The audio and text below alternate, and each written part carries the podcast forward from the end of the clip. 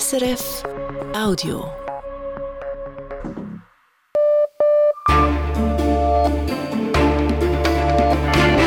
Radio SRF Echo der Zeit mit Brigitte Kramer. Das sind die Themen vom Sonntag, dem 4. Februar. Ausgebremster Solarexpress. Er glaube nicht, dass die Schweiz die Klimaziele erreicht, sagt der Bündner Schriftsteller Leo Tuor. Ich bin ein Pessimist und darum glaube, dass wir es nicht schaffen, wenn es so weitergeht. Ohne uns einzuschränken, gelingt es uns nicht. Aber er verstehe, warum sich die Bevölkerung in den Bergregionen gegen Großprojekte stellt. Wohin nur, fragt sich der Afghane Mohammed Zakir Naseri in Islamabad. In Afghanistan drohe ihm der Tod, Pakistan will ihn auch nicht mehr. I never go back to Afghanistan. And here I'm not able and I'm not allowed to live in Pakistan as well. Er erzählt uns seine Geschichte, stellvertretend für geschätzt 1,7 Millionen Flüchtlinge, die Pakistan ausweisen will.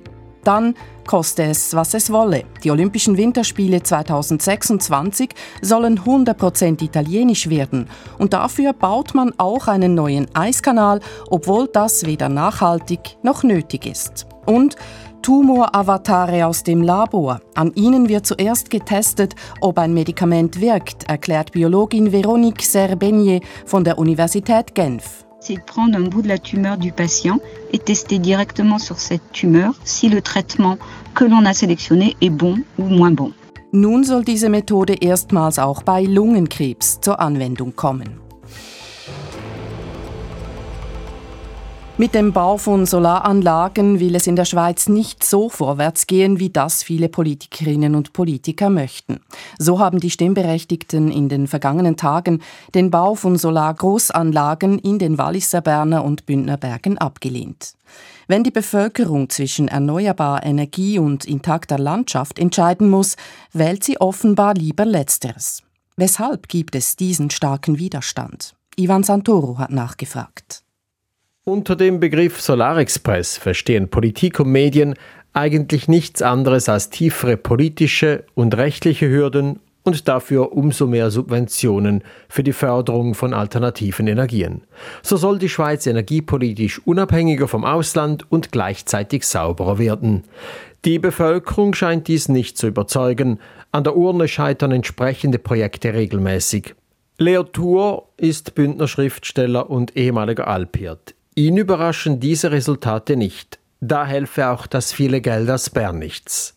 Damit alle zustimmen, wird das subventioniert, aber die Bevölkerung äh, durchschaut das ein bisschen und sagt, nein, so nicht, so lassen wir uns nicht abspeisen. Tour lebt mit seiner Familie im abgelegenen Bündner Walsum-Witsch. Er hat unter anderem in Zürich und Berlin Philosophie studiert und beobachtet das Leben in den Bergen genau. Solche Anlagen in die Bergregionen zu stellen, sei ein krasser Eingriff in die Landschaft, ja, eine Verschandelung. Die Bereitschaft ist vielfach nicht da. Man fragt sich, wieso kann man nicht entlang der Autobahnen und Straßen mal mit diesen Solarpanels ja beginnen und, und das forcieren und dann nachher diskutieren, äh, was für andere Möglichkeiten es noch gibt, oder? Also statt Solar- und Windparks in den Bergen, Photovoltaikanlagen entlang von Autobahnen im Mittelland. Gilt hier einfach das St. Florians-Prinzip nicht bei uns, sondern bei den anderen? Oder ist es ein Stadt-Land-Problem? Ich glaube nicht, dass es ein Land-Stadt-Problem ist. Äh, man sieht hier auch, dass das Energie braucht. Ich glaube einfach, man müsste das viel besser überlegen und, und lange hat man das verschlafen und plötzlich muss alles so wie der Blitz kommen und das funktioniert nicht. Das funktioniert nicht. Sagt Tour und ist damit nicht der Einzige. Rolf Weingartner ist emeritierter Professor der Universität Bern und Hydrologe. Er hat sich vor allem mit Wasserkraftprojekten beschäftigt. Auch ihn überzeugt der Solarexpress nicht.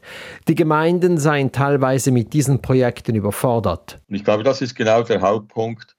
Es fehlt mir eine übergeordnete Planung, in dem Idealfall die Eidgenossenschaft sagt, wir brauchen dieses Potenzial an Solarpanels, an Solarkraftwerken und wo sind jetzt die idealen Standorte. Und dann kann man die einzelnen Standorte dann in einem größeren Kontext analysieren. Karin Ingold geht noch einen Schritt weiter. Sie ist Professorin für Politikwissenschaft an der Universität Bern und analysiert genau solche Prozesse in der Umweltpolitik. Ihr Vorschlag, der Bund müsse nicht nur die ganze Planung an die Hand nehmen, sondern einen richtigen Wettbewerb um diese Projekte lancieren, ihnen ein positives Image verschaffen. Wenn der Bund hinausgehen würde und sagen, das sind die Gebiete, die wir ausscheiden würden und nun könnte man sich zum Beispiel bewerben als Region, um eine gewisse finanzielle Unterstützung zu bekommen, also den Spieß umzudrehen und zu sagen, wer bewirbt sich, wer möchte hier Vorreiterin sein in äh,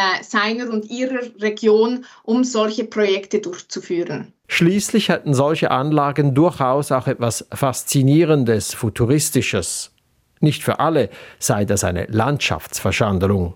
Recht gibt Ingold hingegen dem Schriftsteller Thur in einem Punkt. Der Bund müsse mit gutem Beispiel vorangehen, indem er eben bei bundeseigener Infrastruktur wie beispielsweise bei Autobahnen oder dem Schienennetz möglichst rasch Solarpanels installiere.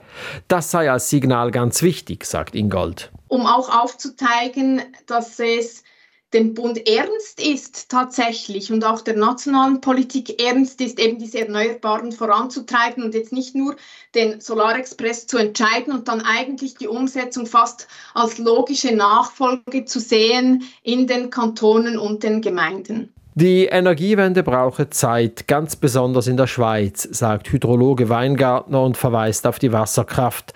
Er nennt als Beispiel die Erhöhung der Grimselstaumauer. Der jahrelange Widerstand sei dann erst verschwunden, nachdem der Bund das Zepter übernommen und einen runden Tisch dazu einberufen habe. Auch Politikwissenschaftlerin Ingold ist überzeugt, dass man so die Energie- und Klimaziele erreichen werde. Anders sieht es Tour. Ich bin ein Pessimist und darum glaube, dass wir es nicht schaffen, wenn es so weitergeht. Ohne uns einzuschränken, gelingt es uns nicht. Das Sparpotenzial sei nämlich riesig.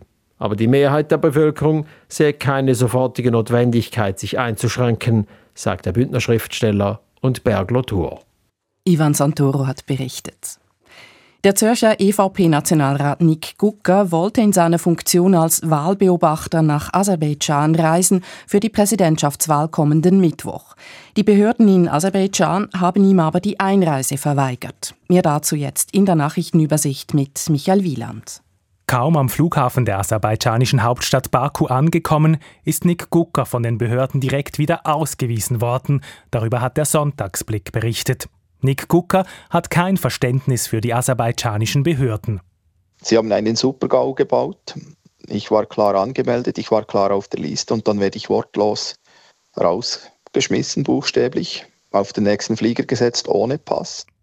Aserbaidschan müsse sich nun der OSZE, der Organisation für Sicherheit und Zusammenarbeit in Europa, und auch Außenminister Ignazio Gassis erklären. Das Schweizer Außendepartement ist über den Vorfall informiert. Man werde darauf reagieren, sagt Sprecherin Lea Zürcher. Unsere Schweizer Botschaft in Baku steht in Kontakt mit den aserbaidschanischen Behörden und auch das EDA in Bern wird über die diplomatischen Kanäle intervenieren. Denkbar ist hier beispielsweise die Einbestellung des aserbaidschanischen Botschafters in Bern.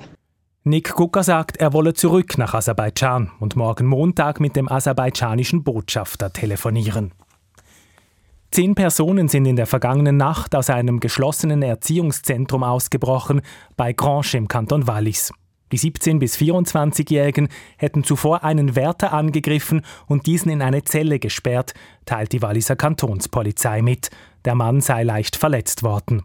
Anschließend hätten die Jugendlichen ein Fahrzeug gestohlen und seien damit geflohen, schreibt die Polizei weiter. Bisher hätten sie nicht festgenommen werden können, trotz eines umfangreichen Polizeiaufgebots. In der Zürcher Gemeinde Stäfa und am Bahnhof Tiefenbrunnen in Zürich hat die Polizei letzte Nacht 19 Jugendliche festgenommen. Laut der Kantonspolizei Zürich haben die 15- bis 17-Jährigen einen Buschauffeur belästigt, die Abfahrt eines Zuges blockiert und dann Polizeikräfte mit Steinen beworfen. Mehrfach haben die USA in den vergangenen Tagen Ziele von pro-iranischen Gruppierungen angegriffen, in Jemen, Irak und Syrien. Es sei eine Antwort auf die Angriffe auf Schiffe im Roten Meer sowie den Angriff auf US-Truppen mit drei Toten in Jordanien. Nun sagt der nationale Sicherheitsberater der USA, Jake Sullivan, in einem Interview mit dem Fernsehsender NBC, das sei erst der Anfang. Man wolle weitere Schläge gegen pro-iranische Gruppierungen durchführen. Die USA wollten mit den Angriffen ein klares Signal senden, nämlich dass man reagiere, wenn US-Streitkräfte angegriffen und Menschen getötet würden. In der ostukrainischen Stadt Lysychansk sind bei einem Angriff laut russischen Angaben mindestens 28 Menschen getötet worden. Die Stadt wird von russischen Truppen besetzt. Der Chef der russischen Besatzung schrieb auf Telegram, die ukrainischen Streitkräfte hätten eine Bäckerei beschossen. Unter den Opfern befänden sich auch Zivilistinnen und Zivilisten. Die Ukraine hat den Vorfall bislang nicht kommentiert. Soll das Parkieren für große Autos in Paris deutlich teurer werden, 1,3 Millionen Personen waren heute aufgerufen, darüber abzustimmen. Die Stadtregierung möchte die Parkgebühren für sogenannte SUV verdreifachen, in der Innenstadt von 6 auf 18 Euro pro Stunde. Stadtpräsidentin Anne Hilda Dalgo begründet die Maßnahme mit dem großen Platzbedarf für die Fahrzeuge, mit Umweltschutz und Sicherheitsaspekten. Mit Abstimmungsresultaten wird im Verlaufe des Abends gerechnet. Zum Sport und einem Schweizer Doppelsieg beim Männerslalom von Chamonix. Sportredaktor Fabio Halbeisen berichtet. Daniel Juhl gewinnt den Slalom von Chamonix sensationell vor Loic Meyer. Der Schweizer Doppelsieg ist gleich aus zwei Gründen historisch. Einerseits ist es der erste Schweizer Doppelsieg im Slalom seit 46 Jahren. Andererseits ist Daniel Juhl der erste Slalomfahrer in der Geschichte des Weltcups, der von Platz 30 auf Platz 1 vorstößt. Unglaublich, es ist irgendwie schwierig zu, zu verstehen. Eigentlich war ich schon im, äh, im Hotel fast äh, nach dem ersten Lauf alle Sachen gepackt und plötzlich habe ich die zweite Chance bekommen und äh, ich habe das perfekt ausgenützt. Erst zum dritten Mal in seiner Karriere eröffnete Jul einen zweiten Lauf und nutzte die perfekten Bedingungen resolut aus. Ein Fahrer nach dem anderen scheiterte an der Zeit des Schweizers, der mit Abstand die beste zweite Laufzeit hingelegt hatte. Hinter Jul und Meyer wird der Franzose Noël Clément Dritter. Bleibt das Wetter, Michael Wieland? Morgen scheint vielerorts die Sonne und es wird mild bei 11 Grad im Norden und 17 Grad im Süden. Vor allem am Vormittag liegt im Flachland teilweise Nebel oder Hochnebel.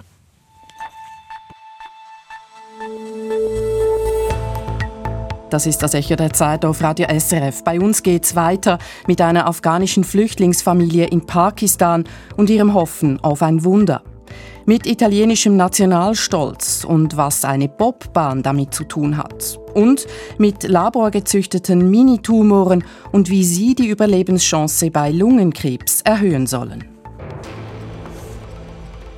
Millionen Afghaninnen und Afghanen sind nach der Machtübernahme der Taliban vor zweieinhalb Jahren aus dem Land geflohen, viele von ihnen ins Nachbarland Pakistan.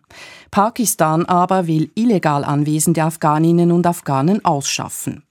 Einer von ihnen ist Mohamed Zakir Naseri. Seit zwei Jahren wartet der vierfache Familienvater vergeblich darauf, nach Großbritannien ausreisen zu können.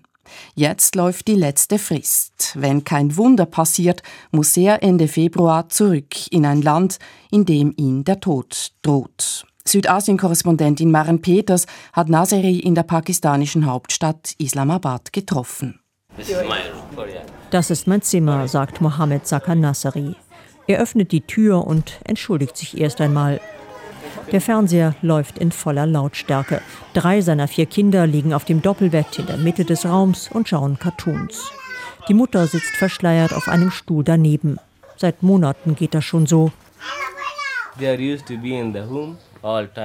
Die Kinder sind den ganzen Tag im Zimmer und schauen Fernsehen oder spielen auf den Handys. Sie dürfen nicht raus. Das Hotelmanagement verbietet es, außer zum Essen. Der Afghane schaltet den Fernseher aus. Mohammed Zakar Nasseri ist einer von knapp vier Millionen Flüchtlingen, die Afghanistan nach der Machtübernahme der Taliban verlassen haben. Anfangs stellte die britische Regierung ein Visum in Aussicht und zahlte ihm und vielen anderen afghanischen Flüchtlingen Kost und Logis in einem Vier-Sterne-Hotel in Islamabad. Seit fast zwei Jahren lebt Naseri jetzt hier. Seine Familie kam später nach. Doch während viele seiner Weggefährtinnen und Weggefährten inzwischen Asyl bekommen haben, steht Nazaré kurz vor der Ausweisung aus Pakistan. Der Grund sei sein früherer Arbeitsvertrag und ein Justizirrtum, erzählt er auf der Dachterrasse. I work in the FCDO project that the project name was gender-based violence in Afghanistan. Zwei Jahre lang hatte er vor der Machtübernahme durch die Taliban in einem Projekt gegen Gewalt an Frauen und Mädchen in Afghanistan gearbeitet. Das Projekt wurde von der britischen Regierung finanziert. Nach der Machtübernahme geriet er ins Visier der Taliban. Wie alle Afghaninnen und Afghanen, die in der Zeit der Republik mit ausländischen Regierungen zusammengearbeitet hatten. Taliban riefen mich an und sagten, ich solle vorbeikommen. Doch ich hatte Gerüchte gehört, dass die Leute, die mit ausländischen NGOs und Regierungen zusammengearbeitet hatten, einsperrten, folterten, sogar töteten. Ich schaltete das Handy aus und floh nach Islamabad. Am Anfang habe es gut ausgesehen für ihn und seine Familie. Nach der Einladung durch die britische Regierung stellte sich Nazari auf ein Leben in Großbritannien ein. Er bekam ein britisches Visum. Doch es sollte anders kommen. 16 Oktober, they tell me that you have to leave the hotel up to end of October. Ende Oktober letzten Jahres teilte ihm die britische Regierung mit, dass er doch kein Anrecht auf britisches Asyl habe und aus Pakistan ausreisen müsse. Man habe sich geirrt. Er erfülle die Kriterien nicht, da er nur für eine Unterorganisation der britischen NGO gearbeitet habe. Anwälte bestätigten diese Rechtsauffassung später. Als Nazari seinen Pass von den Briten zurückbekam, war das Visum durchgestrichen. Das war ein Schock, sagt der Familienvater. Doch zahlreiche Appelle, auch britischer Politiker und Politikerinnen, führten bislang nur zu einer Verlängerung der Gnadenfrist. Ende Februar musste er das Hotel verlassen. Sein Visum für Pakistan ist ausgelaufen. Er und seine Familie sind jetzt Illegale. Eine Alternative hätten sie nicht, sagt Nazari. Geld auch nicht. Wenn sie uns aus dem Hotel werfen, wird uns die pakistanische Polizei aufgreifen und nach Afghanistan deportieren. Dort werden sie mich töten, befürchtet ihr. Nazari ist einer von geschätzt 1,7 Millionen illegalen afghanischen Flüchtlingen, die die pakistanische Regierung ausweisen will. Die britische Regierung kommentierte gegenüber einer Zeitung, dass sie schon mehr als 24.000 gefährdete Afghaninnen und Afghanen in Sicherheit gebracht habe. Aber diese generelle Aussage hilft dem vierfachen Familienvater nicht. Inzwischen habe er sich auch an das UNO-Flüchtlingshilfswerk UNHCR gewandt und ein humanitäres Visum beantragt, sagt Nazeri. Aber er habe sich zu spät beworben. Der Auswahlprozess sei langsam und die Plätze begrenzt, was ein Sprecher bestätigte. Im Moment weiß Nazari nur eins. Zurück nach Afghanistan gehe ich nicht. Noch kann er sich in den Schutz des Hotelzimmers zurückziehen und auf ein Wunder hoffen. Der Bericht von Südasien-Korrespondentin Maren Peters.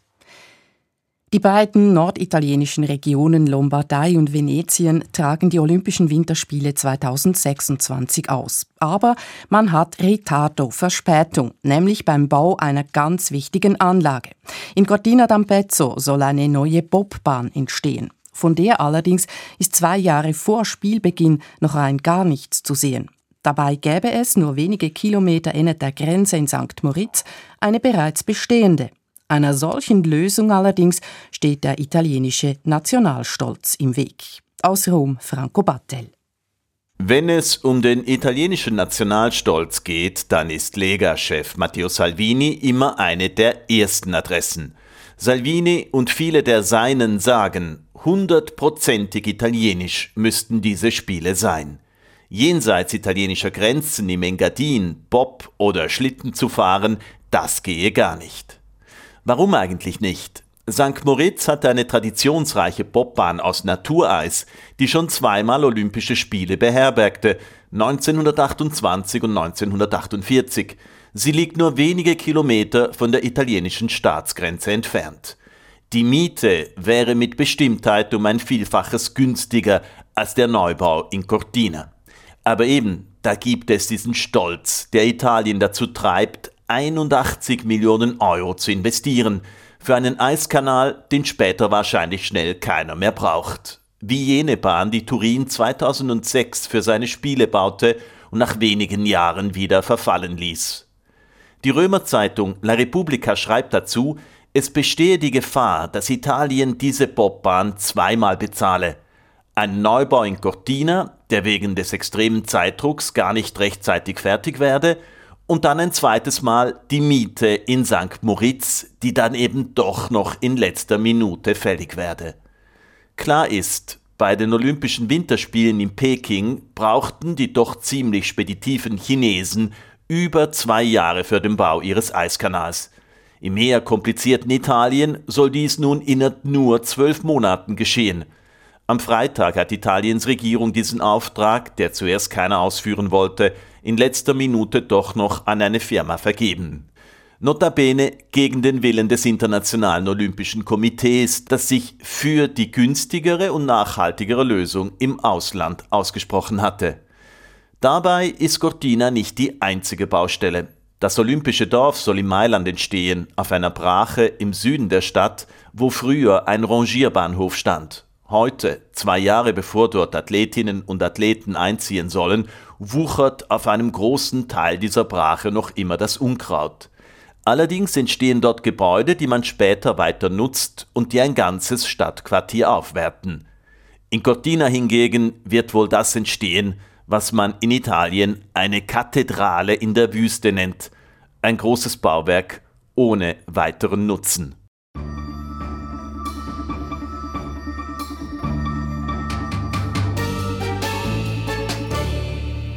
Jedes Jahr erkranken in der Schweiz über 45.000 Personen an Krebs.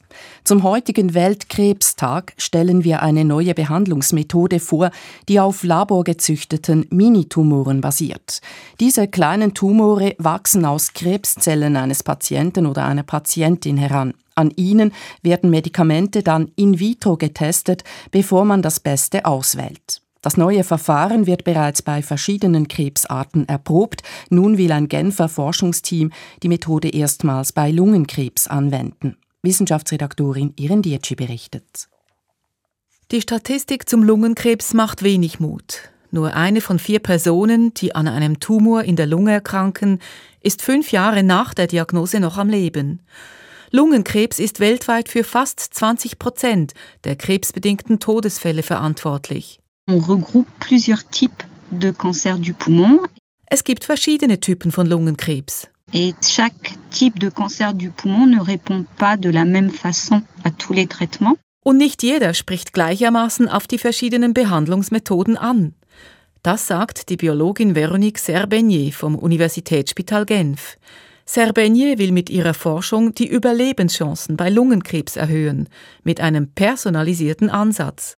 Il faut avoir une identification précise die Therapie wird auf den jeweiligen Patienten und das spezifische Profil seines Tumors maßgeschneidert. Das heißt, wir testen außerhalb des Patienten oder der Patientin an Zellkulturen, welche Medikamente wirksam sind und welche nicht. Si le traitement que l'on a sélectionné est bon ou moins bon. Im Labor testen, ob Tumorproben auf bestimmte Medikamente ansprechen. Das kennt man bereits in der Krebsmedizin. Doch Veronique Serbenies Zellkulturen sind speziell. Sie sind dreidimensional. Ihr ist es gelungen, im Labor kleine Minitumore zu kultivieren, die aus den Krebszellen von Patienten herangewachsen sind. Es ist das erste Mal, dass ein Forschungsteam dies bei Lungenkrebs geschafft hat. Dans notre méthodologie, nous avons une étape préliminaire qui permet de multiplier les In den Inkubatoren unseres Labors haben wir die Zellen erst klassisch vermehrt. Klassisch bedeutet zweidimensional. Dann, mit genügend Zellen, lassen wir sie zu dreidimensionalen Minitumoren heranwachsen. Diese Tumoravatare entwickeln sich sozusagen in der Schwebe. Sie brauchen keine Matrix, keine stützende Struktur, um wachsen zu können. Nach 15 bis 20 Tagen sind sie genügend robust, um sie Medikamenten auszusetzen.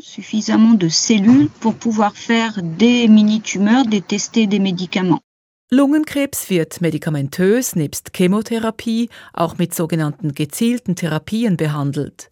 Dabei werden Mutationen der Krebszellen direkt angegriffen. Eine effiziente Methode. Die Krux dabei? 30 bis 40 Prozent der Patientinnen und Patienten entwickeln Resistenzen. Ihre Tumorzellen passen sich der Behandlung an. Mit Hilfe von Minitumoren im Labor kann man solche Resistenzen verhindern. Auch Nebenwirkungen der Chemotherapie lassen sich so reduzieren. Die Idee, Medikamente an gezüchteten Minitumoren zu testen, ist in der Onkologie nicht neu. Auch beim Darmkrebs oder Blasenkrebs wird dazu geforscht. Jakob Passweg ist Chefarzt am Universitätsspital Basel und Präsident der Stiftung Krebsforschung Schweiz. Er findet den Ansatz des Genfer Forschungsteams interessant, doch er hat auch Vorbehalte. Das Komplizierte sei, dass es nicht einfach eins zu eins übersetzbar ist unter Umständen, weil es sein kann, dass in der Petrischale oder in experimentellen Situationen eine Behandlung sehr gut wirkt, aber dann im Patienten wiederum nicht. Deswegen müsse man diese Methode rigoros testen, so Jakob Passweg. An diesem Punkt ist man nun in Genf mit den Lungenminitumoren. Véronique Serbegnier. On veut faire ce qu'on appelle une étude pilote que sur un petit nombre de patients pour voir la faisabilité dans le cadre clinique de, de cette méthodologie. Der nächste Schritt ist eine Pilotstudie mit Patientinnen und Patienten, erklärt die Forscherin. Wenn alles gut laufe, könnte die Methode in drei bis fünf Jahren im Spital zum Einsatz kommen. Irin Dietschi. Und damit sind wir fast am Schluss des Echo der Zeit. Hier noch die Resultate der heutigen Fußball-Super League-Partien. Yverdon gewinnt gegen den FC Zürich 3 zu 0, Luzern besiegt St. Gallen mit 1 zu 0, Servet gewinnt gegen Stade Lausanne-Uschi mit 3 zu 1. Und bevor wir uns verabschieden, der Blick auf das, was Sie kommende Woche bei uns erwartet. Kampf gegen Russland. Diese Woche beginnen die größten NATO-Manöver seit dem Ende des Kalten Kriegs. In der NATO-Chefetage befürchtet man, dass die Ukraine Russland nicht wird standhalten können und Moskau danach sogar einen NATO-Staat angreifen könnte. Wir fragen nach den militärischen Konsequenzen und den politischen Risiken. Und die Jugend und das Klima, der Elan von 2019, als sich Jugendliche aus unterschiedlichen Milieus gegen den Klimawandel engagierten, scheint verflogen. Heute sieht es so aus, als würden sich einige Jugendliche eher vor Klimaschutzmaßnahmen fürchten oder diese als Beschränkung der Freiheit betrachten. Da schauen wir genauer hin. Für heute Sonntag, den 4. Februar, war es das vom Echo der Zeit. Redaktionsschluss 18.27 Uhr. Verantwortlich für die Sendung war Markus Hoffmann, für die Nachrichten Tobias Mayer, am Mikrofon Brigitte Kramer. Das war ein Podcast von SRF.